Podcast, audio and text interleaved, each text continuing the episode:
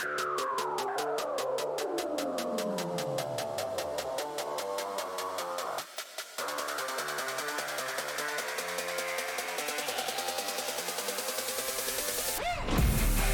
up, everybody? Welcome back to another episode of Behind the Visor, presented by the Inside Groove. I am your host, Nick Mumley. Got our drivers back with us once again Marcel Gravel, Matt Smith, Taylor Hoare, and Cam Ouellette looks a little bit sad over there in the top left corner of our screen. We were going to have him lead off the show, but he's I don't think he's much in a talking mood tonight. I'm surprised he even showed up for the Zoom call, Cam. Yeah, it was questionable. I really questioned it, but we're here. We're Matt's gonna have a been doing time. it all year long, so there's no reason. I'm not used get to it. skip Is the out on an thing. See. Matt's Matt's pretty used to this. So I was I wasn't used to it. Got to start somewhere, bud. So uh Cam has not had the most fun uh over the last well week. Season. Um your season's been going okay. it, I has mean- been a roller coaster. I'll say that. Thursday night was going okay. I was sitting there like, oh, Cam's actually doing good in a long distance race, you know, where he's gonna he's gonna change the uh, narrative of uh, how he doesn't show up for these big races, and then all of a sudden uh, things didn't go so well for you. I was thinking the same thing. I was all excited. I was happy with six, cruising around. I think we were like 70 laps in. I was doing good, and all of a sudden I wasn't. I, I don't Yeah. know exactly what happened. I guess Ty blew a right front when he was inside me while I was putting him a lap down. From what I hear, I didn't hear it blow, so I'm guessing it just went soft going into turn three, and there was no turning, and around I went. So I don't know. I thought I was going to make some ground coming from the rear and started making some ground, but got shot into the wall pretty quickly. What are we laughing what at? is I missed Taylor it. dying about? I was trying to keep it together. Like Cam's like pouring his soul out, and Taylor's like laughing up there. Taylor's like, bitch, I didn't wreck the tiger in either of my starts. No. you got Sorry something about for her, us, Cameron. Taylor? Go Yeah, ahead. whatever. You know, it's t- the Taylor show, so go ahead, Taylor. What's so important? No, no, Cameron, you talk to us, damn it. You keep it going. Uh, okay. Uh, I don't know. I, I started making ground from the rear, and there was some accordion effect on the inside, and nothing malicious, but Kevin Streeter moved up to try and avoid what was going on on the inside, and I was already there. We hit the wall pretty hard, so I mean, we got a lot of work to do. The car is up at the frame machine right now, so we're uh waiting on that to come back, see how it goes, go from there. But we've got uh Joel Hodgson's gonna help us out again, like he always does. So one way or the other, if it's me driving or him driving Thursday, we'll have a car there with a 90 on it. So pretty excited about that. That'll be good at least.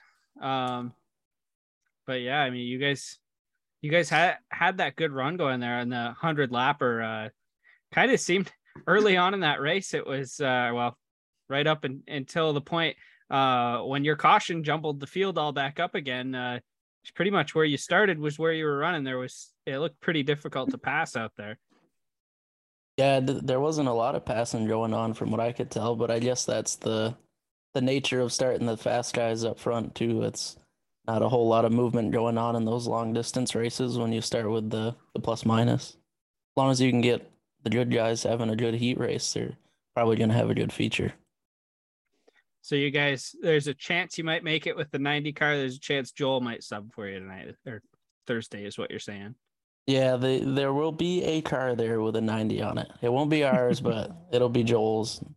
I think uh, how he, however he's feeling, he had some issues going on, so one of us will be in the car. I would prefer he drives his own equipment just so I don't wreck anything else, but you know, then I don't have to use a sub driver either if if I'm behind the wheel. So we'll probably Right. go that route. Well, hopefully uh, that gets itself uh, figured out here over the next. Well, we're recording this Tuesday night. Over the next night, and you can get back into the car on Thursday. Um, What a stand-up dude Joel Hodgson is, though. I mean, like that guy he's is got to crazy. set the record for the most drivers sub for Yeah, ever. and he, and he'll do it in his own car, their car. Yeah, He, he sponsors people. You know, like he reached out to me about being on Kyle's car. Like he's just a good dude. Yeah, and Yeah. not even the car. When our motor blew there, he was the first one to be hands on, offering help, and he drove down to uh, the shop and helped throw the new motor in too. So he's all around stand up guy. Yeah. Marcel, you finally won a race that wasn't on the ACT tour. Yeah. Yeah, it was good. Um, car was real good. We came from a long ways back. I didn't think probably at like lap 10 that we were gonna win the race. Um, but it was definitely rolling on the top pretty good. Um, didn't seem like anybody could really go out there. So I was pretty skeptical to try it myself, but figured we had nothing to lose and we rallied the whole way up through there. And I was telling my dad, it was like, you know, when you're driving home and all of a sudden you're home and you're like, oh my goodness, I don't remember like any of the drive. I was just so lo- locked into that race. Once we got in a rhythm there, I was, we got to second. And I was like, holy shit, we're in second. I was like, now I got to try to beat Phil here with whatever it was to go. So no, it was really good. Uh, we, we had a good heat race too. And um, I was pretty excited. It's been a year and a half or so, I think, since I won at Thunder Road. So Your last Oh, one was good. the was the first race back after COVID. Yeah. Okay. So even longer than that. So long enough. I was ready for one. So yeah, it was good. Yeah. Looks like you finally got the the high side figured out. Yeah. No, the car was really good up there. I mean, when I saw Bobby go thundering by all of us, I was like, yep, we're racing for second. Like, I think that was everybody's like consensus at first when he went by. And then he came back a little ways. And then Pembroke tried to go. And when Kyle couldn't go, I was like, oh man, we're all just going to sit here. And then I was like, ah, what do I got to lose? One spot. So I tried it and uh, it was working. So it was good that we could go out there. I noticed after I would get by guys, more guys were trying it behind us and they could make a little bit of gains, but we just had a good car and it was just, it was better on the top. Even once I took the lead from Phil, I almost considered going back out to the top after two laps. I was like, ah, it's better on the top. So it was definitely, we were kind of different than the whole field. It seemed like we were really good on the top and not so good on the bottom, but everyone seemed to want the bottom so they could have it. Are you guys still at the point right now? Um like are you guys even looking at the points anymore after double points night or are you guys just trophy hunting and whatever happens happens? Yeah, I mean, I I didn't really look at the points beforehand. I mean, I the way that we try to look at it is is we go to the racetrack every Thursday to win anyway, so that doesn't change, you know, just because of double points night. Um, if we can go out and win a couple of these races at the end, you know, win another one or another two. I think we got what four or five left. So um, if we could go out and do that, you know, I I think it'd be cool to just have a shot going into the last race if everything went wrong for a couple of them and everything went right for me. So um, our goal is just go to the racetrack and win. It's not like we're just like shutting our brain off from the points. You know, obviously, if I could run third and Pelkey was running 14th, maybe I won't take a risk that I would take if he was running fourth. Um, but just got to go out there and try to win races. But at the end of the day, that's what we all go to the racetrack to do. And if we go down there and win a couple more, we could make it interesting. So that's our goal. So Taylor, uh Thursday night you guys seem to be running pretty good again uh, after the rain out. How is your uh well, you guys had two races there with the enduro too. Take us through I guess your Thursday and then your Sunday. Um, Thursday, we, oh, not good. Well, we had a really good car, but unfortunately, obviously, how the handicap system works, um, it just, you know, the slower cars. Okay, and I don't want to sound like I'm that in a bag of chips, but just car guys that are, you know, still trying to figure out their car each week are starting up front and bringing everyone to the back. And so that's exactly what I struggled with on Thursday. And just we were stacked up the whole race. And I think I started 14th and finished 16th. So I really didn't go anywhere other than back, just being stuck. So it's definitely frustrating. But um, unfortunately, that's how it is sometimes in every division. And so we kind of dealt with it and knew we had a clean car. So we just went home and got it ready. Great. um, for the street stock special on Sunday. um, and Sunday came, and we had 45 minutes of practice. So they didn't let me get out of the car, and they were just switching right tires over just to get laps on them. So I ended up doing 77 laps in practice. So that was good for our tires to get those through some heat cycles and do that. And then I think I don't even know what heat I was in. The second heat started sixth. I think I went back before I went forwards again. and then in the feature, the feature was awesome. Started apparently 13th. My whole crew started thought we started 16th, so I thought I was even cooler, but only 13th, but still. Um Did you start on the inside or the outside? I started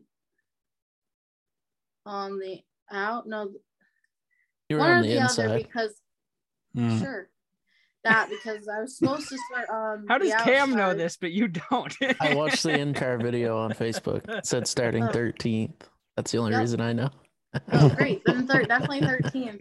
So I was supposed to start 14th because Patrick Tibbetts, well, he like pulled off on the entrance to the track or whatever. So then we all shifted up one. But any hoodles, um, car was good. I felt as a driver, I made good decisions. Other than I do forget sometimes that my car's really good on the outside lane, and I should have definitely gone outside sooner before I let Wiener and Dean Switzer pass me because I feel like I would have had a better finishing result. But at the same time, I can't predict the future because that lane went back after a restart. So we'll take what I did and um, had some good moves and good moves as if I was just running.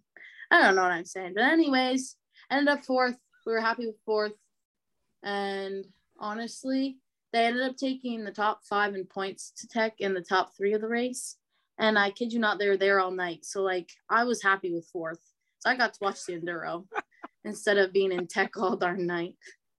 So that was me. I just talked for an hour, but You did a good job in your heat race, though. I watched your heat race and I was like, you were out of the what qualified spot by like two with like two to go. I was like, Yeah. oh shit, Taylor. But you kept the holes, you know, plugged. It's hard to do that. You made yeah. you ended up stealing a spot. So I mean, you were out of it and then you were right back in it. I was like, oh, she's good now. Yeah, that's right. I forgot about that. I yeah, I was almost worried there for a second actually. I was worried for you. So I imagine that you were worried. I was like, oh no, I don't know if they got enough time. Um, luckily lane kind of opened up, but yeah. It was overall a good day, good learning, and you, Mhm. uh, I, I assume that you learned some lessons about the about dealing with the heat for the 50 lapper there, uh, and prepared very well for this race. you know, you would think Oh, I boy. was prepared. No, so okay, wow, don't get mad. I was prepared. I was drinking, drinking, drinking. Even in practice, I had a water bottle in the car because, like, dad was like, Well, I hope you were ready to sweat. And so I was. But then after the feature, I didn't pull, I didn't do the same thing as that one time, but I definitely thought I was going to die there for a second. So I don't know what I got to figure out because I'm drinking enough, but Are you not breathing like Noah Gregson? She holds her breath. I truly are you think I not? do because no, literally, when there was three laps to go, I was panting. And like I'm not someone who I think is out of shape, but like I was literally panting. And like I truly think I'm just not breathing. Because Yep. I don't like it's not my my arms weren't tired, I was just panting. like See, I, I keep was- my mouth open sometimes when I race. So like, It's like then my mouth induction. really dry. and I'm like, I'll be sitting there. I'm like, oh, oh, sh- shit. It's like I just ate like a whole sleeve of saltines. I'm trying to focus on the race and my tongue is sticking to my mouth. And like, this is awful. I hear you. I don't forget to breathe, but I definitely, I need to just be like, not, I'm always sticking my tongue out when I'm focused. I'm one of those people. Yeah, you do. And it fucking screws you when you are in a race car and it's hot. Oh, yeah, I don't Yeah. know if I don't breathe or what happened. we need to put a monitor on you. I think I do. Watch it back. Taylor breathes seven times in 50 laps. Oh, Holy. I probably only breathed during the caution. During the practice, I kept my water bottle in my mouth one time and I had to like focus on my breathing to like breathe through the tube or like to the side of it. And I actually think that was like good for me to like focus on my breathing while I was driving. And then I turned my fastest lap of the day. So You're maybe not- I really don't breathe. You're gonna have need it- Scott we'll Ta- get you a sticker for your dash. Yeah. Breathe. Breathe. No, you're gonna have Scott Tapley every 10 laps coming over the race receiver being everyone remember to breathe. Like- Taylor, are you breathing in there, girl? Deep breaths now. You're fading a little on me. Taylor's falling behind. Are you breathing? I thought, and I don't want it to sound disrespectful because it's not at all. I, I thought it was funny to see the street stock guys when they have to run, you know, 25 more laps, looking like some of them looked at the end, like they all looked cooked. And I was like, yeah, I know exactly what you guys are going through. We just like run 200 when I feel that way. But my brother, he was in the car and he was like, holy cow, it's hot in here. I was like, I would never know. I've never been in a race car when it was hot. No. and I was like, but you know what? I wish someone would fan me when I was in there. So I was like fanning him with a clipboard. It looked, I've stuck my arm in. I'm like, oh my God, even these street stocks are holding stupid heat today. Yeah, I felt bougie. I had them holding a fan every time I came in during practice because just because Justin wasn't racing, so we had You all felt the bougie? Bougie. Bougie. So it was great, but I was still hot nonetheless. Those little electric Milwaukee fans, those things are the best. Stick one of those right in the window, good to go. Yep. It was freaking hot. Yeah. Yeah, how'd uh I well I saw Kyle didn't have uh as much fun as the first uh little bit of his season there, Marcel. Uh, you guys other than the finish, how was your guys' day at the track on Sunday? The weekend was shit. Um, shout Okay, out Brian Mike Hoare McCaskill. though. Taylor kind of learned. I was waiting it. for Matt to say that. the weekend was the weekend was shit. Um, so we started out by um changing Kyle's motor just because all the clowns that owned this car before him, we don't need him to lose a win again. So we changed the motor, and then we ended up finding out that something was wrong with a some part that we got that we thought was the fix. So then we called Brian. I called Brian Hoare, and he was like, "Yeah, we got a motor down at the shop at Goss Dodge." So we drove down there on Saturday and picked it up, and then it ended up having something wrong with it. Not Brian's fault. He told us flat out. He's like, "I don't know if it runs or not." They told me it did, but I don't know if it does. And got it all in there. It didn't have compression in two of the cylinders. So then we pulled it out. Me and Kyle had to go get a different block and crankshaft from somebody at like nine o'clock on Saturday. And my brother and dad went to bed at about three on Saturday night, which is, I guess, Sunday morning. And they had it in and they got it running and everything, but just a matter of rushing it. Kyle just had overheating problems all day.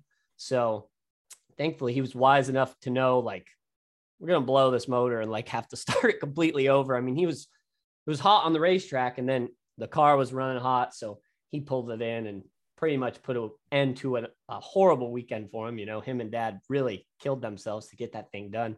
And obviously, we didn't get to do really any of the fun part. You know, he overheated in practice. And so it was just a long weekend all around for him. But I'm just happy that no one else is going to take a win away from him, you know, because that's just not fair. There's a lot of people that clearly don't mind cheating to get trophies, and we just aren't one of them. So, um, if everyone else that owned the car before can look at the trophies and be happy with them, good for them.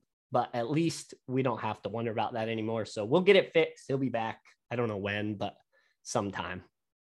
Did Megan not want to run the enduro this year? Did No. something, did No, something she did last year scare her off or something? Question. All right, real question. Did Megan not want to, or did you not want Meg to run it? We asked her if she wanted to run it, and she was like, "Nope, I'm good. Okay. I'm good." So we watched McCray, my crew guy Tyler McCray ran it, and he did, he did all right until he adjusted it off the fence in turn one and two. He ran, he ran pretty respectable, and then when he hit the wall, it changed things. He hit it pretty hard. I, I have a picture of it. I'm thinking about getting it printed out, put it in the trailer. Have him sign it. Yeah, I don't know if you guys will be able to see it. That's Tyler. Oh yeah, saw that on Oh, Facebook. Yeah, that definitely adjusted it, I'm sure. or McCray. But so we just watched Tyler run it. And Megan's friends with Tyler. I'm friends with Tyler. So it was cool to watch him. other than that, I didn't really know anybody in it besides Justin, who's trying to smoke the crowd out for 20 laps. It's like He literally came in, didn't have any oil in the car. We're pouring transmission fluid, ATF in it, anything we can find, and sent him back out. And every time he let off, it was a smoke show. my crew guy Joe was like, "What the hell is wrong with that silver car?" And then I heard Aaron Maynard go, "And Justin Prescott," and I'm like, "Oh, okay." It's like they don't give a shit about that No. thing. It's like I don't really know Justin that well, but he's a Tiger driver. He doesn't care about this Enduro car. They're just gonna send it till it blows up. Like, That oh, was cool. God. It was funny though, as he just come on brrr, smoke. I'm like, holy shit. It was bad. Yeah. Always putting on a show there, Justin is. Matt ran and you um, ran one Enduro, didn't you? Yeah, back in Is it 2014. wild as it looks. I mean, it's pretty fun. I think the year I did it, we had 120 cars. I ended up finishing 19th. It was it's it's definitely wild. It's fun. That's not bad. What'd you run in it? Uh, it was a 98 Buick Century that my dad had that really wasn't roadworthy anymore. And instead of taking the money for scrap, he just gave it to me and Andrew. And that's how we got into racing, unfortunately. Yeah, I don't know if Megan will do another one or not. Maybe. She seemed like she had fun right up until the rollover. We'll we'll get a b- behind the visor enduro entry next year. there you go. Yeah.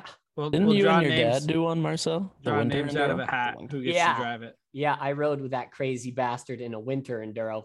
And I was like, oh my God. I was, I mean, I have, I trust my dad probably more than any person on this planet, but I found myself reaching for the steering wheel many times during that. and I was like, what are you doing? I mean, we're on snow. We're driving like a 1998 LTD. It's as big as a boat. And we are just hammering stuff. You can't turn. It was a little sketchy for my taste. I, I'd ride with him again if he asked me to, but maybe I would try to. I don't know what I'd try to do. I would just, I just was like, holy shit, we're gonna crash every second. I always wanted to do the winter one, but the second they started allowing like ambulances and SUVs and shit on the track, I was like, oh, no Yeah. thanks. There was a truck out there the second time dad did it, and I was like, you know, I mean, I'm not like a big safety police kind of guy. I like to be safe when I do stuff, but like, if you hit that truck wrong, you know what I mean? Like, it could be bad. Like that truck's real high up. I'm not about to die in a winter enduro. You know what I mean? So I think that steers people away when you allow certain stupidity, but we know what racetrack we're talking about. So Marcel's favorite racetrack. Facts. Maz the 04 coming back this week or what? Bad news, friends. It's not. Oh my goodness. Uh, Yeah, we'll be. It- I'll Is be it back coming back couch. this year? I think- I think eventually it will be. I mean, we it just it just hasn't been a fun year to be completely honest, but we got so burnt out from chasing a car that wasn't correct that we want to make sure that we put this thing back together correct. So we're taking our time. Um, we're pretty much treating it as a as basically a winter teardown, as an off-season teardown and put back together. So um, obviously on a little different time scale. We're trying to get it back together to get back out this season. We will be back out, but we don't have like a set date. Um, we've really just kind of, kind of what I said after the first accident, because the first time I wrecked this year, which was only like the third race in, I was already over the season. I pretty much told the guys, I'm like, let's just focus on the tour car. Um, so that's basically what we're doing. We're taking the energy that we had and we're just going to focus it on the tour car and try to finish that out strong this year.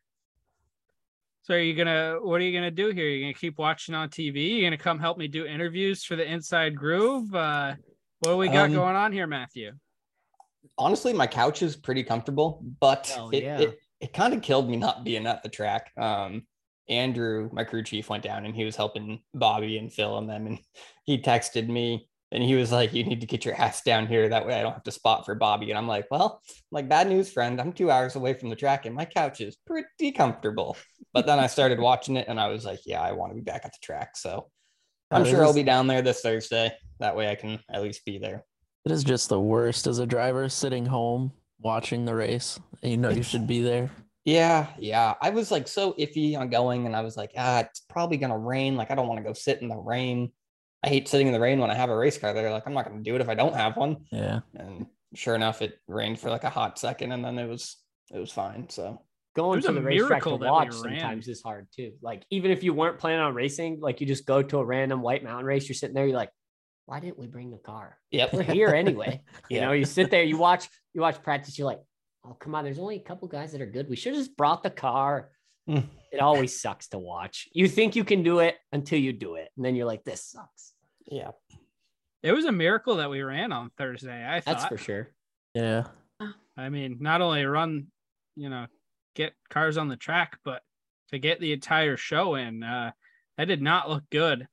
I was, I was on, I I was on edge. I was, you know, not really. I was thinking I might not go, and then like five thirty came around, and I was like, well, it's gonna rain anyway. I might as well go down and make appearances to talk to people before it rains, since I live so close.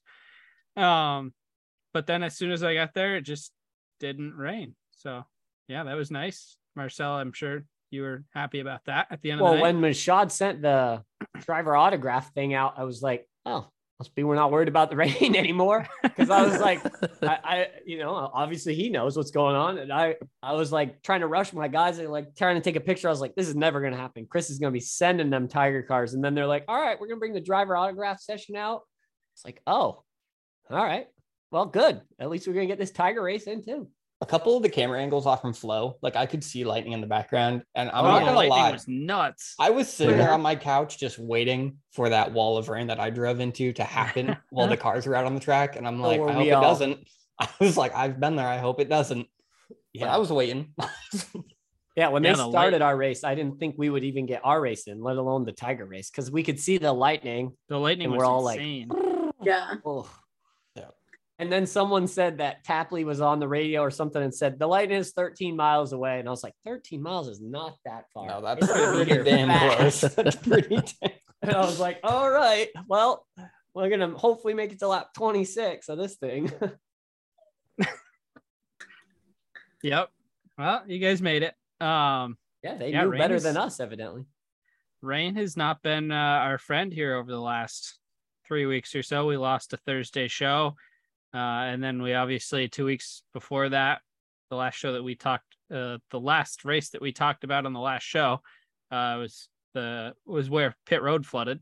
Um, but yeah, what did you guys do on your uh, Thursday night off there a couple weeks ago? Did you guys do anything anything interesting, or just take the day off?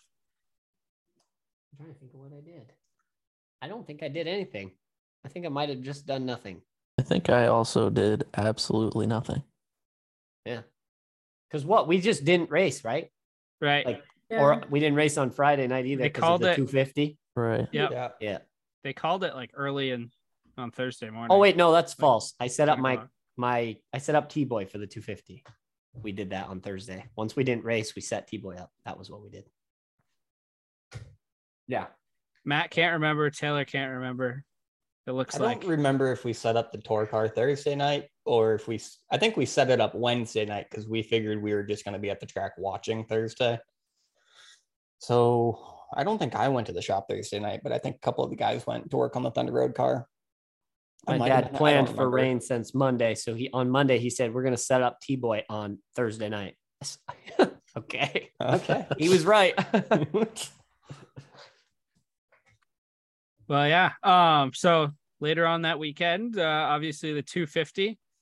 Cam, we were very disappointed. Your car came back in one piece, obviously, because we didn't race, and then you didn't race at White Mountain. We were No. very, very upset. We would have had a full group if we include Matt crewing the uh, Yeah. DJ Shaw car. We a, would have had a full group over there at White Mountain, but I did go. you went to the bring the race. car. okay, Yeah, Yeah. I was helping Streeter. I was helping Kyle. okay. He finished decent that night, didn't he? Uh, third, I think. He was Yeah. leading most of the race and then got moved. But I was gonna say I heard a some heavy booing after the Tiger there race. was, I was surprised actually. was There very was loud booing. lots, lots Yeah. of booing. I saw some pictures. well, we'll leave it at that. saw some pictures coming off four there. and A Yeah. few laps to go in that race, but Taylor, did racing. you have fun into Tiger that night? Mm, I had fun. it's not very convincing. All right, let's do this again, Taylor. I feel I'll like that was- again, and you that was sell like- it to us. Well, I feel ready? like that was a two-part answer. She was about to say I had fun, but not in the Tigers. Where it sounded Taylor, like did you have going. fun that night in the Tiger car? I had so much fun. Oh my There we goodness, go. Thank you for asking. no, I had fun. Um, I just always made mistakes. So like I you know, just I'm hard on myself, so I wish, you know, I could go back and redo them or have learned because I kind of made the same mistake that I did the first start, but I don't know. I was running a little bit better, actually running with the pack more but then I got excited because I was doing so and started driving it like my Mustang. And then when I when you get in that back like little lumpy thing over there, it like On the upset backstretch? me. Yeah. And then I like was just like loose from it and then tried to like save it and drive it right on in there into three. And then I just way over drove it and got put three wide and then ended up dead last. But I went over that lumpy thing a couple times, not voluntarily during the 250. So I feel you. Well, I mean, I didn't choose to go there. I put myself there, but I can't. What? You see how that makes sense? Yeah, no, totally. I'm totally tracking. You lost us. What? It was, I didn't want to go there, but my driving brought me there Okay, accidentally. I understand now. So like the devil on the left shoulder said you're going there, but the angel on the right was like, please don't. The devil said plan it. It was more- it. The devil on my right foot said, We're going to give her a little extra juice. Oh, And then the angel on my left foot. But I Did don't you hit the brake? No. no, no, I think might what she's getting at is She she never even down pit road. considered hitting the brake. Like she hit the lumpy thing, and she was like, screw it, and floored it. Yeah, basically. There you go. And I didn't see it, out. but that's what I got from your detailed description.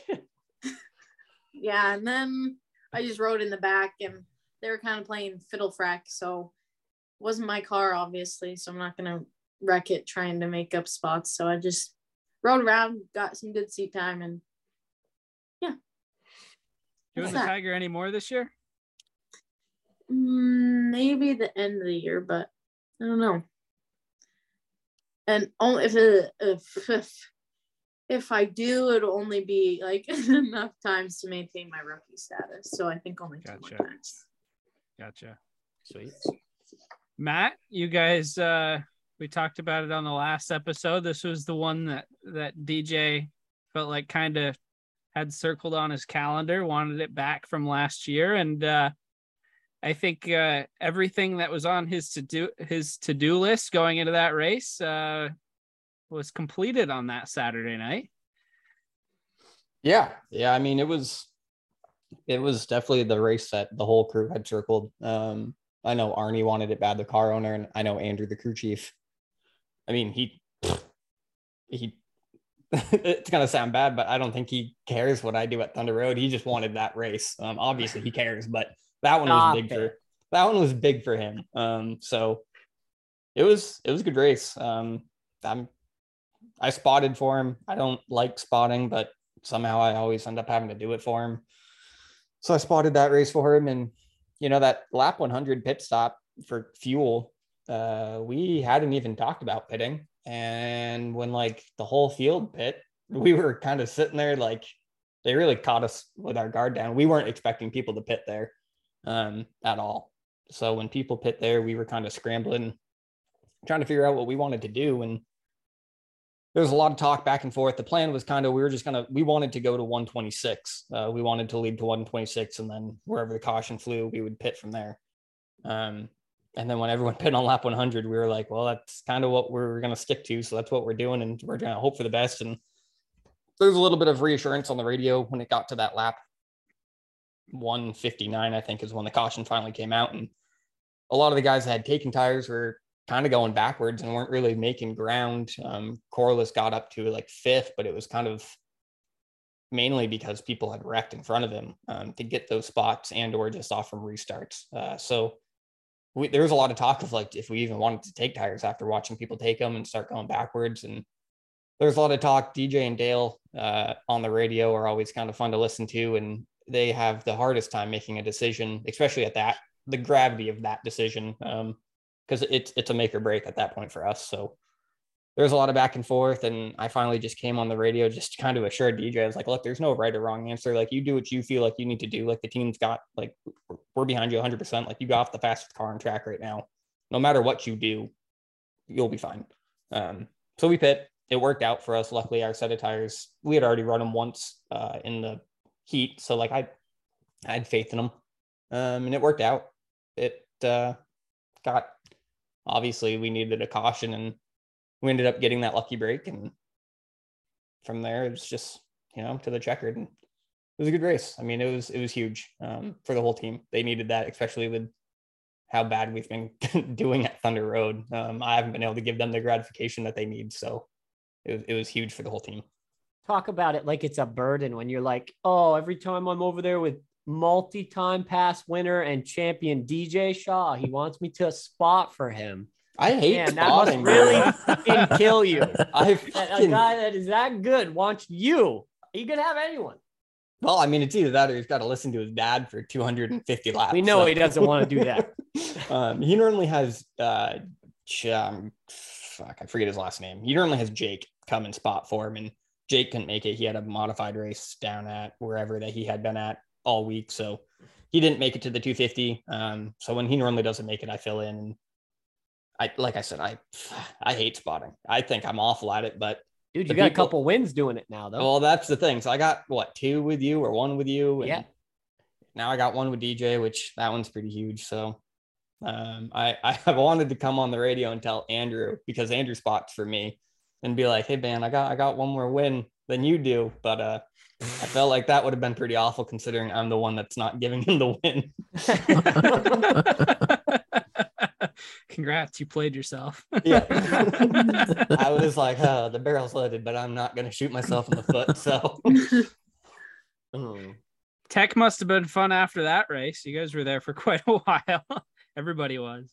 Yeah, I mean, last year they I wasn't at the race last year. They pulled the motors. Uh, we weren't sure if they were going to do that this year. We kind of figured they wouldn't.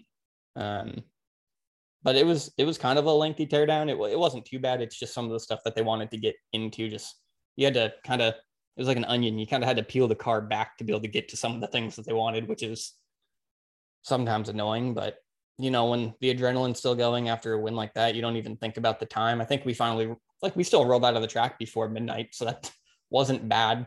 Um, I'm I'm pretty sure I've left Thunder Road on like a normal weekly night, pretty close to that time frame, um, without running 250 laps. So it wasn't bad. Tech was it was tech. It was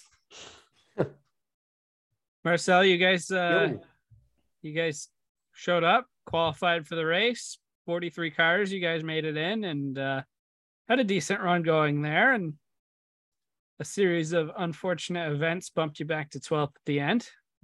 Yeah, no, it was definitely the best car I've ever had at White Mountain. I think finally by the end of the day, we were in like the top five, seven speed wise. Started fifth in the heat, won the heat. Felt like we had a decent car. Not a no, not. I'm not even going to play it down. I felt like we had a good car. Um, and we just didn't really know what our strategy was going to be, you know, and we kind of just hung around. We had to start like 12th. I think we hung around like seventh or eighth. You know, everybody was kind of right there. We felt pretty good with it. Um, and we knew the 04 was good. We knew the 66 was good. We figured that if we could just get ahead of them pit strategy wise, that with the way the racetrack was racing, you know, if we could get out in front and just take the top, it was going to be hard for anybody to beat us. We felt like we had a good enough car where we could have, you know, fought like hell to hold them off because the bottom was so horrible. But um, after the pit stop, we got up to like fourth once DJ and all those guys pitted. And we kind of thought we were right where we wanted to be, besides the fact that the 66 was ahead of us. He beat us off of pit road. And yeah, then we just got used up pretty good a few times, and I should have just started right rearing people, and maybe they would have stopped using us up. It was just, it was getting pathetic, you know. But unfortunately, I just, I mean, sure, I wrecked Matt this year, but I didn't do it on purpose, and these guys were running in the back of me and lifting me off the ground on purpose. So I feel like there would have been a little difference if I would have junked one of them And by one, I mean about three of them deserved it. So, yeah, we ended up falling back to probably 12th. And I think we probably had a car that could run fifth to seventh. I, the 04 was obviously really good and Corliss was really good, but I was happy with where we ran. And like I said, the driver just needs to pull the trigger on some dump jobs because word's got to get out eventually. But you just can't smarten some of them up. You know, you could wreck them 10 times and they're just going to run into you again. So just happy to get out of there without a totaled race car. Well, I'm I'm glad that you didn't right rear anybody because uh, we saw an Exhibit A of what happens when you do something like that in retaliation. Um, yeah. And uh, yeah, I saw I, that one coming. I came over the radio and I was like, "You're gonna have a caution here momentarily." I'm like, "Just keep doing what you're doing," and I'm like, "I'll count it down." And then I was like, "Yep, there's the wrecking green. All right, yellow's out." yeah, yeah, that was good. That one was something else. Almost two birds with one stone, but not quite. almost. yeah, it was a wild race, but hey, and it's hard because like, I mean, one of the guys we all know, but is a bulldozer, and the other two, it's like sneaky dirty. You know what I mean? Like in the grandstands, just casually, you can't see it. So if you just pull in behind the guy and unload him, nobody really knows why you did it. But really, he's been running you off the back stretch and in the front stretch wall for five laps. And but he looks like a hero when he goes over there and wins all these races. So it's super hard when they're racing you like that because it's not like obviously dirty to a race fan when a few guys are doing this to you. But like, like from your seat in the car, you're like, dude, you don't even know how many times I've wanted to just dump you. But like again, like I said, I mean, if I dump them, I'm probably going to the rear too because Tapley isn't going to be able to see what I'm dealing with from his seat. It's not his fault. It's just sneaky dirty is what we'll call it. Yeah. A couple of those guys are sneaky dirty. It makes them look good, but they're a little sneaky dirty. Can we just talk about LaPerle for a moment? How he took this car that looked destroyed and finished fourth with it. I'm sitting there spotting, and I can hear people in the stands talking about him like, "How is he so fast? That car is destroyed." And obviously, like us in racing, we know it's all cosmetic. Like all the suspension right. stuff is fine, but like just a little bit of aero problems. But like the people in the stands are eating it up, thinking that this car is caved in and destroyed, and LaPerle is just like willing it to go forward. Yeah. so far, it. one of my favorite stats, not only of 2022, but of probably my lifetime in racing. In 2022 ACT events at White Mountain, Patrick LaPerle, uh, the first race he was taken off the track in the wrecker, came back out to finish on the lead lap. Um, and then in the second race, backs the car into the into the turn four wall, comes back, drives through the field at least two times, maybe three, uh, and finishes almost on the podium. Um, yeah, Patrick LaPerle, uh, say say what you will, but uh, his his two races at White Mountain this year have been fun to watch. I talked to him on Saturday because he was in his Port City car and he talked to me about it and he was happy. He actually seemed like happy to be at the racetrack. It was wild because I know he's been struggling, you know, so it was good to see another Port City car going good. But yeah, he was thought he was t- telling me he's like, car turn center, drive off, and I'm like, yeah, good. And he's like, good luck, friend. Fist bump me. I'm like, all right, all right, we're all right. But yeah, and I was thinking to myself, I'm like, I wish my car turned center, but not right now, you know. And his car just stayed good. It stayed good. I did that impression for Gary Crooks, the owner of Port City, and he was like, "That's pretty good. You've been working on that." I was like, "Only every day of my life." I feel like everybody secretly has just been working on that impersonation their whole life. Because uh, he's, he's, a guy you watch all the time, so he's anytime, always on camera talking or on the mic talking. You know, anytime somebody talks about LaPerle or like Jonathan, it's always just Who Rex is hard to do. It's the best. But yeah, um, me and LaPerle, we were good. It was good. I bet you they do the same thing with you guys to their yeah. friends back home. Yeah, yeah. probably. I would probably. like to hear how they Crazy impersonate Americans. an American talking. Like, I wonder what that sounds like, you know? I don't even want to know. I do. don't I do. I really do. Get him on the podcast. He'll do it for you. I like it when I was walking by his trailer after he got into it with somebody. I don't remember who it was. They got into it with someone in the heat races or something. And he got so mad that he went from English to French like mid sentence because he was so mad that he was just. I was like, oh man, I was following that for like a half second. There are a couple people lost it. mad. There are a couple people mad at the same dude after a certain heat race there at White Yeah. I believe that was the Saturday. 27 North Carolina, correct? I heard a lot of think yelling in the pits because I was spotting, so I didn't I didn't get to listen or see it, but I heard from a lot of people that they were screaming from like three different pits. It was kind of like a triangle going back to each other. I'll, I'll put it this way, um, and I'm sure Cam can att- attest to this as well. Um, the race to the finish line from fourth on back uh, in that heat race was like the that Daytona 500 where Richard Petty and David Pearson crashed each other and were both trying to take their cars like through the grass and like Yeah. limping to the finish line. That- that's And- definitely what it looked like. Yeah, I don't Scott remember who it Dragon was went from went- like Oh, out of yes, the show who it was. to And qualified with like a plus three and like starting up front. Pretty incredible. Yeah. Someone started break checking Patrick afterwards, and I was watching with my dad, and my dad looked at me and he goes, I just don't think that kid, kid quite knows who he's fucking with right there. and I was like, no, clearly not. Clearly not. There were quite a That's few that didn't know though. There was quite yeah, a few. how is that- word not out more than that, you know? Like, You'd think after all couple- these years, people would have that understanding. Yes. I no, know. Because the the difference is instead the guy went and took a broken race car and finished fourth. Yeah. Changed over the years, he would have destroyed the other people, but instead he was like, "I'm gonna finish this thing out." I kept waiting. I was like, all right, that's got to be the one. He loses his cool. And Nope. he didn't. He kept his cool the whole race. no, he just took that anger and was like, "I'm just gonna go win the damn thing." No, that's 100%. I mean, he probably had a 10th place car and he willed it to fourth place. You know what I mean? Yeah. He, he just manhandled it. He was like, no, no, we're going further than this. It's crazy. It was junked halfway through that race, you know? It, It should have been was. junked. And instead, he finishes fourth.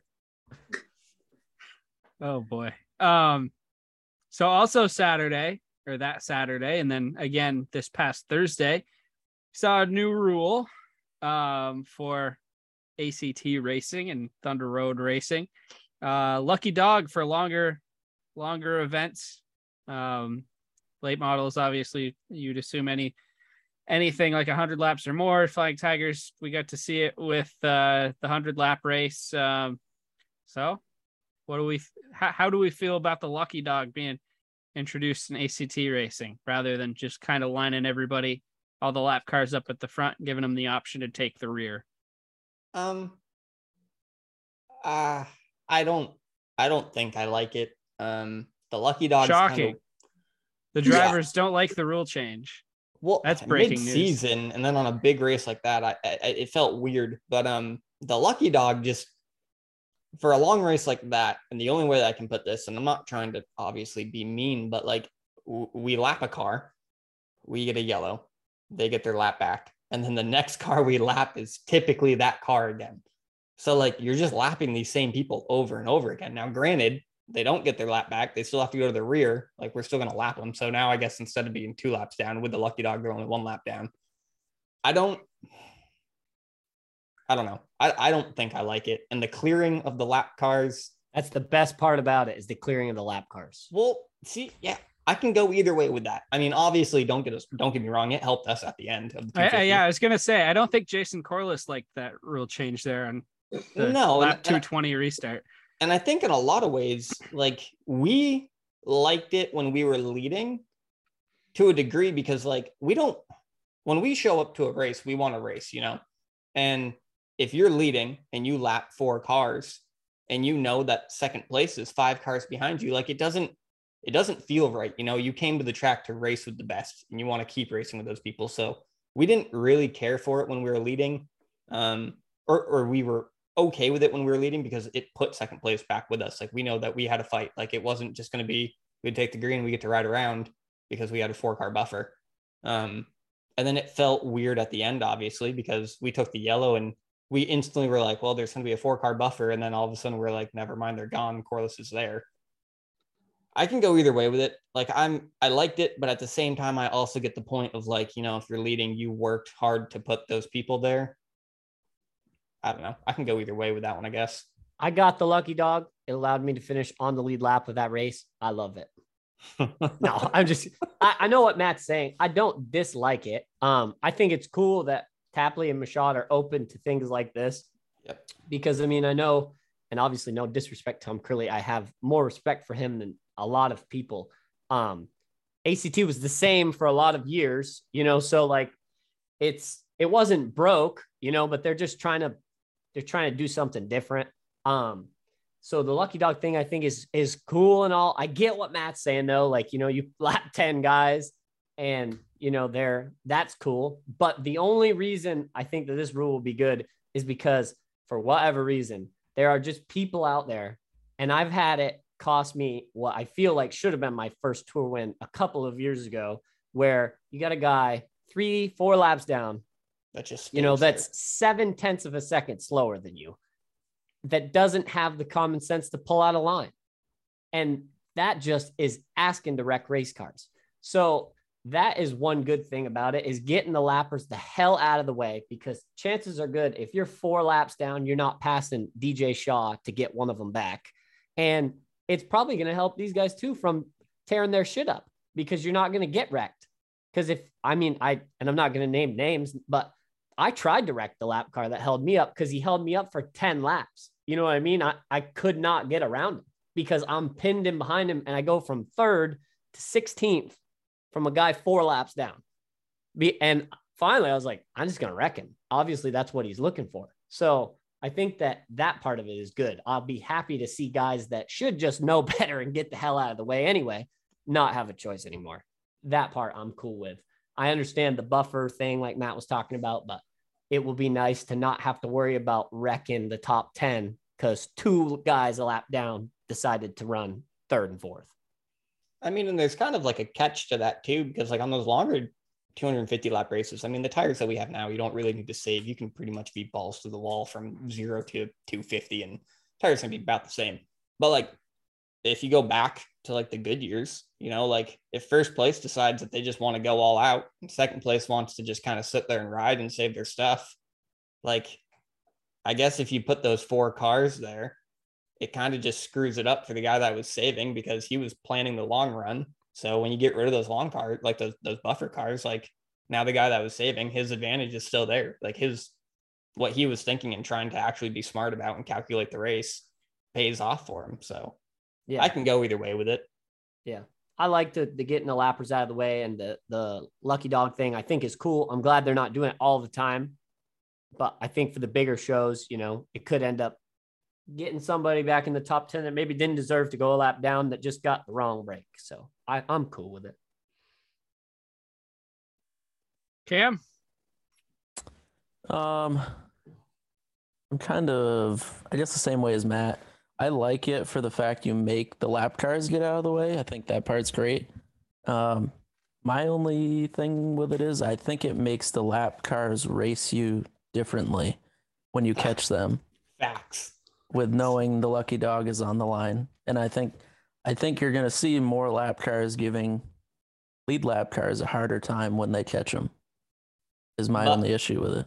At the same time, I can tell you that it makes the leaders drive the lap cars a lot differently too, because we know we had a fuel break coming on lap 100, and I know for a fact that we were trying to lap a car so they would get the lucky dog because we didn't want the car behind us to get the lucky dog.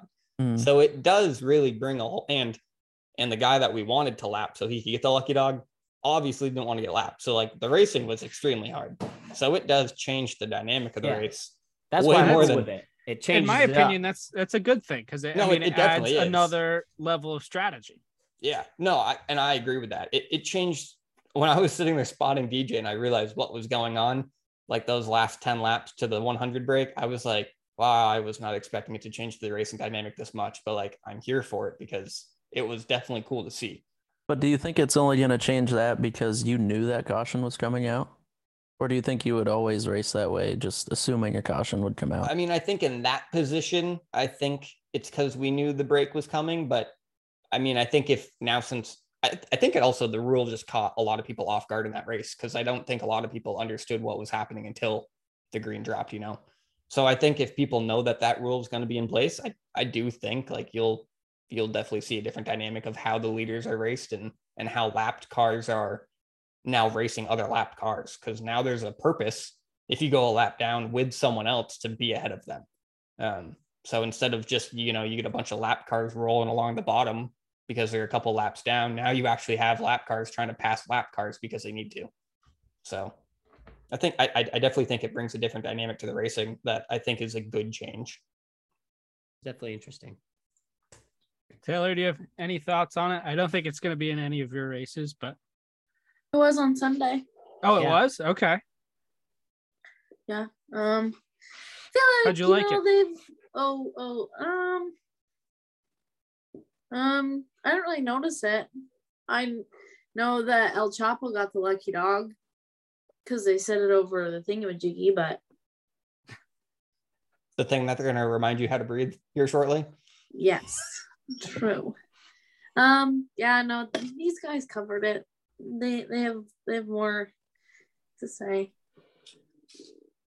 That's When are we getting the choose cone? Who? No, no choose cone. What? Oh, Would you, come do you guys want to choose cone? I wouldn't say no. I think What's that changes choose the racing so much. I Uh, think it definitely would be weird to have a choose cone at Thunder Road. don't I like mind it at Bowman Gray when someone like has the balls, they go from like eighth or ninth and they just Taylor go has a start question. on the front row. Yeah. It's like, yikes, dude, good for you. You're going Right. backwards, but good for you. Taylor, are we stretching, doing gymnastics? You got a question? What's happening? yeah, you raising your hand? What's what's a choose cone? So Holy- it's turn on your TV on Sunday and watch My the God, NASCAR Taylor. race. I've never heard that, and I watch NASCAR. so you know how Matt, they get to explain choose their lane. Oh, There's the yeah. little diamond on the front stretch. If you go to the bottom, you're on the bottom. If you go to the top, you're on the top. Yeah. That, but Oh. so how that originated was a couple short tracks down Yeah. south and Midwest literally would run out. Some guy would run out there because apparently they didn't believe in paint.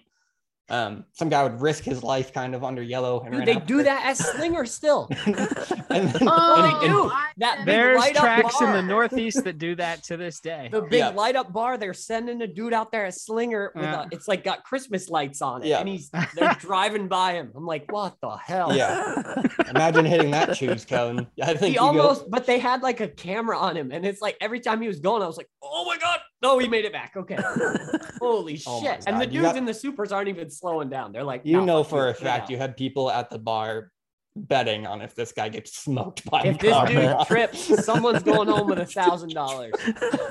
This thing's about to get like the choose guy is about to get outbeat by like the 50-50 at the track. You know what I think an interesting rule is too, and it's on the Midwest tour is, and I think maybe a couple of them up that way, but the tap out rule Oh that yeah. they have, I kind of like that. I like, Like, I- that rule. Yeah. I remember the first time I ever saw it, and obviously he's a respectable driver, but Majeski dumped Dalton Zehr out of the lead of the race, Yeah. and Majeski pulled up like they weren't even going to put him to the rear, and he tapped out.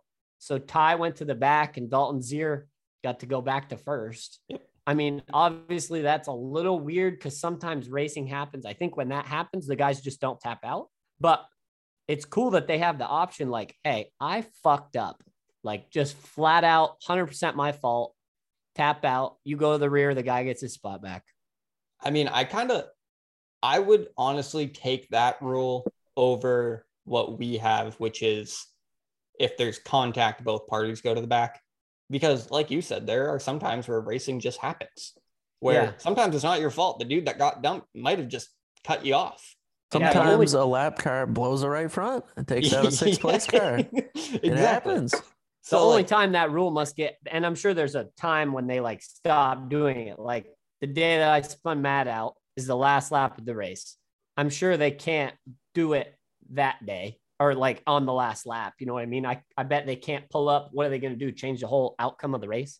That's the only thing I don't know about it. I don't know how I think the only thing the that they would do at that point is they just both go to the rear. Like if you decided to tap out, right. then they would just put both of us at the rear. Because like obviously, if in theory it wasn't the last lap, my car car's junked. Like I'm not going back up there, you know. Right. But no, no, I, would, I, know what I know what you're saying. I've always thought that was a cool rule since I saw the tap out rule. Yeah, I would 100% take that over what we have because yeah. sometimes on those racing incidents where it wasn't your fault, but you're going to the rear for it, it'd be a lot better to just be like, nope, I'm not tapping out like that wasn't my fault. That was that guy's fault. I'm keeping my spot. Yeah, definitely. There's a lot of the... cool rules all over the country. Yeah. You know, it's cool to see different stuff done. Yep. I I don't know. I think I, I like the I like the lucky dog rule. Um mostly because of Matt's point of getting the battles with the lead cars and the fight to stay one lap down. That adds an element to the race that's not previously there. And also, I think with sending all the lap cars to the back, you know, we don't. I, I think the the lead up to the 250 was: Are we going to see Corliss versus Shaw round two? That kind of was on everybody's mind going in. Uh, without that rule, we don't get that battle at the end of the race because Corliss has uh, that that buffer of lap cars, and you know it just it, it doesn't happen.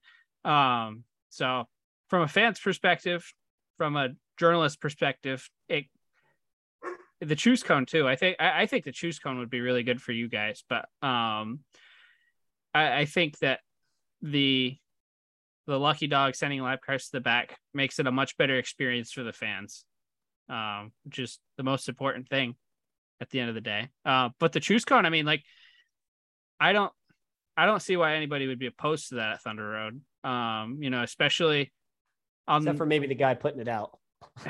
Lemoy having to run up the stairs with the cone. I mean, run I, back down. I hope that we're smart enough to believe in paint. It seems yeah. to work for NASCAR. Yes. like yeah. um, I would, but like we talk about some nights, you know, the the top is dominant. Some type, some nights the bottom's dominant. Uh, it would be very interesting to see, especially with shorter feature races. You know, track position being very important. Um, I feel like that's a, that would be an opportunity for people to take advantage of that and and maybe gain some track position or uh, risk some track position to choose to to choose a different lane. I I think that would be would be a cool addition at some point down the road.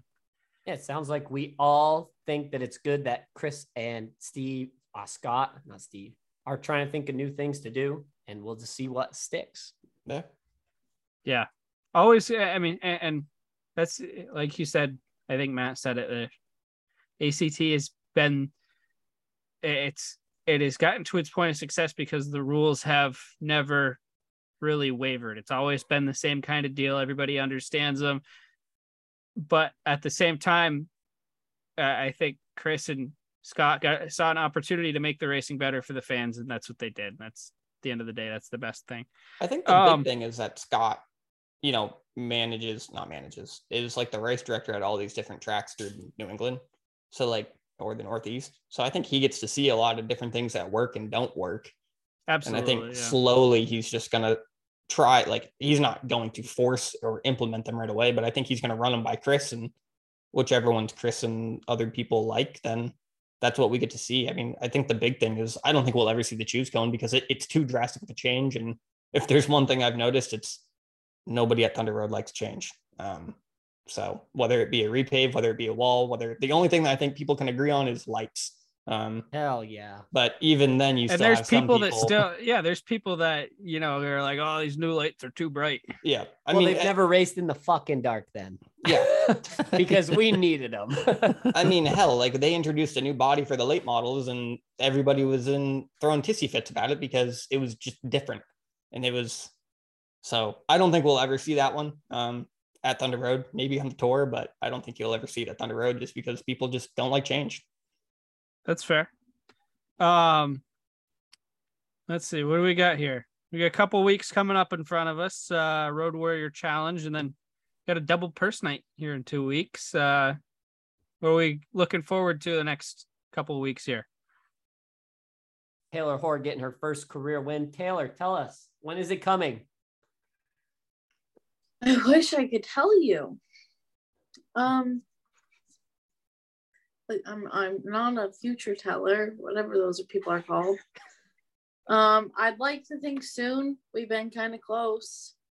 Um, working really hard for it, but unfortunately, not been close enough. So I'd love to get it done before the season ends, but we'll see how it goes. And I wouldn't want to jinx myself by saying anything too too realistic or too hopeful. I believe in that stuff, you know. We'd have I confidence in yourself, wood. Taylor. You're doing great. I have confidence. Like I know that myself and my car on a given night could possibly could see. I just the problem is is when I'm confident, I'm scared people are gonna think I'm like a stuck up little bitch. That that's what happens. Yep, it is. That's why I, everyone wants everyone to be confident till they are. We yeah. gotta find Cam's bleep button again. It's been a couple weeks, but Oh yeah. But she's good at it. there we go. there it is. there it is. Yeah. I know that we're. I think we've we have a car that's capable of it, and I think with the right crowd, and you know, obviously that the guys that I'm driving against have a lot of years of experience. So, like the time when I had Josh Lovely starting out on the outside of me, he knows what the heck he's doing to get the lead. Um. So yeah, I don't know. We'll see. Hope for the best and hopefully make it there before the season ends. I guess. Cameron Willette first win of 2022. When's it coming? Uh, probably next week in Joel's car. It's probably our best shot at it. Hell yeah, that's an answer right there. Hell of an answer. yeah, that's probably our best shot. But realistically, I I don't know. It'll it'll depend how the car looks. I guess when we get it back, how what shape it's in, where we go from there. So I, I don't know. Is my answer realistically? There's nothing like sending a good race car. Well, was a good race car that's now broken out to get pulled straight and not knowing how it's going to drive when you Mm, unload it. up cross your fingers. Yeah. I love that. yeah. Marcel, you gonna do any more winning here over the next couple weeks? That's the goal, man. Back to back. Um, Holy smoke, save some for the rest of us. Ha, gonna get back to vlogging. I oughta. Uh, yeah, I hope so. I think um, we always, even when we ran, you know, pretty good there a couple of seasons ago, during the middle of the summer, something about our program. No, we don't like suck. You know, we just like run, you know, fifth, seventh, tenth. Like we always just kind of miss it like late July, early August, and then it kind of comes back around. And um, we were back the other night with what we started the year off with, and it was really good. So um, I'm optimistic. I'd like to end it on a nice little run, like I said earlier, and just try to put some pressure on go into championship night and have it be like, you know, a shot. If everything, you know, went good for us, we could have a shot. So that's the goal is to rattle off a couple more and keep that thing in one piece. Matt, you gonna have any good game day snacks or race day snacks while you watch the race on TV? I don't know. I, I mean, if and I go queso, if I go to the track, maybe? I maybe finally get to like go to the snack bar and like eat. I don't know about you guys, but I like don't eat if I'm racing. I just I won't do it. So if I, I go and either. watch, like maybe I'll finally get to go hit up the snack bar. Obviously, I'm still gonna go on the pit road side because fuck sitting in line on that public side. um, one plus side of getting a pit pass is like you get food instantly. Um, yeah, I don't know. I'll I mean, get you food, buddy. If you don't buy a pit pass, you just text me. oh, I'm gonna buy a pit pass. It's Like like you then. I wouldn't have got it for you you even- anyway. Yeah, I figured that's why I'm gonna buy it myself. Thank you very much. I'm a grown adult. Can you hold my hand when I cross the pit still? Oh yeah, yeah, I'll help you. Um, your fucking ass right in the middle of pit roll. Thunk! Down he goes. oh no, Matt! I'll be gonna fucking get Here comes. Cameron. Um, right over the top of Matt. that's the last thing. That's that's actually what I need. Maybe instead of wrecking the car, just just run me There's some over. nights where I see like I- when I see the Tigers coming around the corner. There's been some nights where I'm like, you know, I should just stop right here, put it on that guy. Um, yeah, I don't know. I mean, whenever the car is ready and and we decide that you know we we're ready to get back at it, um, we'll be there. But until then, we'll just keep working on the car, uh, get it put back together, and hope and pray that we have the speed that we had in the beginning of the year. Because I know after the 250, we're all ready to win at Thunder Road, um, and I know I'm ready. So I've thrown enough of them away where I'm ready to finally get it done. You've been ready though. You know what I mean? It's not Yeah. like it's it's been a matter of you not being ready. You're just having some shit luck. I just, yeah, like I said, I've, I've thrown enough of them away that I should have won. So it's just, you know, just finally time to get it done. And yeah, No different than Taylor. Taylor's ready. You know, Taylor's ready to win a race. It won't be a shock when she wins one. And Cameron, he's won a bunch of Tiger races. And when he wins in Joel's car on Thursday, like he called it, it won't be a shock. Right, Cam? Absolutely not. Nope. no shock, none at all. Gets out. I knew this was going to happen. It's the Bulldog. Have a good night. Can Yeah. we just talk about Marcel's interview when he won? Because there's a quote in there that was probably the best thing I've heard ever. Was it when I said I was being a turd? No, no, not that. Ooh, I like that one too. Like Oh. we're we're always turds. Race car drivers are turds. That's what we Which are. quote was it then? There's Everyone a double just- quoter in this interview. Everyone just wanted the bottom, and I'm not gonna. And I didn't come here to ride around. What am I gonna do? Finish 14th, or am I gonna go win? And I wanted to win. that's well, that's what happened. I like Kyle went, like I said, he tried to go or whatever, and he just, he was close. He almost got going. And my dad told me afterwards that once we got by him and I pulled out, dad was like, What are you thinking? Kyle can't go. You think we can go? You know? And I was like, What do we have to lose? Nothing.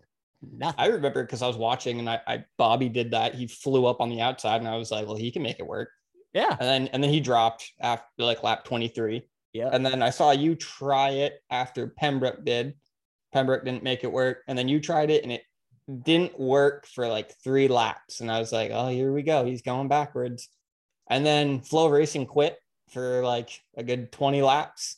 And it came back on like lap 43 and you're passing Phil. And I'm like, uh, it's working. And you were the only one. Like everyone else was still just on the bottom. That's what my brother said. He's like, FloRacing goes out, you're an eighth. It comes back, we're going for the lead. He's like, I missed the best part. yeah. Yeah. Uh, it was But All that- right. oh, no, go. go. hypothetical, and then I gotta go eat my BLT. Wow. Megan brought picked- me one. Predicting the show. I was gonna say. I'm a got our future teller, unlike Taylor. I know she doesn't know she's gonna win on Thursday, but I do. We've got our question of the week, and then let's uh, wrap this up here for the next little bit. You can tell the Um, future, Marcel, am I gonna get run over in the pits? I just want to prep the insurance bill. If you cross the pits with me, buddy, anything's possible. all right, Oh my god. Um, question of the week: Who was a racer? Who's your favorite racer, or a racer that you looked up to uh, growing up, either at Thunder Road or uh, maybe watching the race on Sunday, or any other form of racing? And Marcel D. Gravel and Brian Hoare are not eligible Not to win this eligible to- contest. Not eligible to compete. Right. Okay. Yeah. Matt, you start. hang on, I, I'm trying no, to decide I'm- between I'm- two. definitely not starting. Hang on, clarification. Is Ryan Hoare just off the table for Taylor, but it could still be MJ's answer? Yes, that's fair. Okay, just wanted to clarify. Can we have Cam. two answers? Sure. Ooh, Okay. that's bullshit. um, I guess. I, I guess think my there's first enough one. to choose from. That that's fair. Can I have an A and a B? Yeah. Um, I guess my first one would be uh, probably Mike Rollins because he's the Great guy. That got me into racing. Um, he's why I raced number 90. Um, he was part of my family for a while. Um, so I would say Mike is the first one for sure that really got me into it. And then uh, Bobby Therrien's got to be the second one as in the whole Therrien family too, but Bobby mainly as we helped uh, me and my dad helped on his Tiger car for a year or two, and they really helped us when we first got started in the Tiger too. So I think uh, the people I look up to are the ones that got me started in it with Mike and Bobby. Good answers. Taylor. Those are such like nice answers. Yeah, Heartfelt. get ready for Um, three bullshit answers coming up. Um, honestly, hey, that was so rude of you to say the one person I ever only watched when I was younger. Um, but no, I actually really know that I was a big fan of, well, and still am actually, of Wayne Helliwell because obviously he was always there during dad's racing. And I think I really just liked him because he had a daughter So her and I would just hang out at the track and then pretend we were watching racing. Until I like was like, "Ooh, this is cool." Maybe who knows what I thought when I was younger. But I know that I used to think he was cool, and then I would get under my dad's skin sometimes when I thought he was cooler than dad. Depends on who was doing better. Uh, I think I know mine. It Um, can be me. You can tell everybody. Okay, Cameron Willette. Um, no, if I, I this guy would have been my pick. I would have picked Dave Pembroke, but when I was the age where Dave was like super dominant, I didn't like I didn't know how much you needed to pay attention to guys, so I I didn't like I liked Dave because he's a very likable guy, but I guess my like guy that I looked up to would be Nick Sweet, obviously, because of a lot of things. Like obviously he's a badass race car driver, and um, just how he carried himself, you know, especially with the sponsor stuff. When he got the St. J deal, I remember I used to always listen to how Nick did his interviews. Um, I used to always try to pay attention to how he carried himself at the racetrack. And then once I knew I was going to start racing late models, I really started paying attention to how he drove. And then my second guy would be mainly just because I, I think it would be awesome to dominate like he did for a long time. I really studied Derek O'Donnell for quite a few years. Like, even though at the time I might not have been a fan or I didn't, I didn't dislike him because I didn't know him as a guy, but I know on the racetrack he was just an absolute force to be reckoned with. And I, I would just study everything that he did when he was on the racetrack and what he was doing with his bodies and how he was mounting stuff and things that he was doing. So it was definitely Nick and Derek outside of obviously my dad, but definitely those two guys just was right when I was knew I was going to go late model racing. I was like, I really got to pay attention. And those were the two guys that I paid the most attention to. Good answers. Um, I don't. I I'm like I'm different than most everyone here. Um, I'm the first in the family to really to race. I didn't go to Thunder Road as a kid. I don't know the history of everyone. Like I'm slowly learning, so I can't really say I had anyone to look up to or to kind of follow when I got into it. Um, honestly, I was my brain was kind of going the same way as Marcel's, which is when I started racing, the people that were there that were like idols, that people that you wanted to kind of emulate in a way or look up to were were the Nick Sweet, the Bobby Therrien, and the Derek O'Donnell, um, kind of that crowd. So I think Nick was kind of one of them that I definitely looked at the most. Um, the big thing that stood out with me is, you know, on a Thursday night, he was the last one to leave the track. Uh, most everyone's in the rush to pack up their shit and get out, and Nick would sit there and talk to anybody that came into the pits. So that was huge. Um, just to kind of see and how he won fans over. And of course, he's got the Barre ties and stuff like that. But you know, he he races with respect. Very few times have I ever seen him retaliate, and I feel like that's only really only happened in recent years. I feel like his whole career he's been pretty calm demeanor behind the wheel. Um, so it's definitely something to look up to. But I think I spent most of my time just watching NASCAR growing up, and even then, it was pretty few and far in between. So like it was like Mark Martin at the time, um, pretty good guy to look up to, and my family was a big Earnhardt family, obviously. So kind of followed him, and with Junior, it was mainly just trying to win the fans over, and may not have been the best driver, obviously, and now now we've learned that he had so much going on, like not not mentally, but like sick and health and stuff, but just you know trying to be a stand-up guy and just you know not be a complete weapon so i don't know i guess those are my answers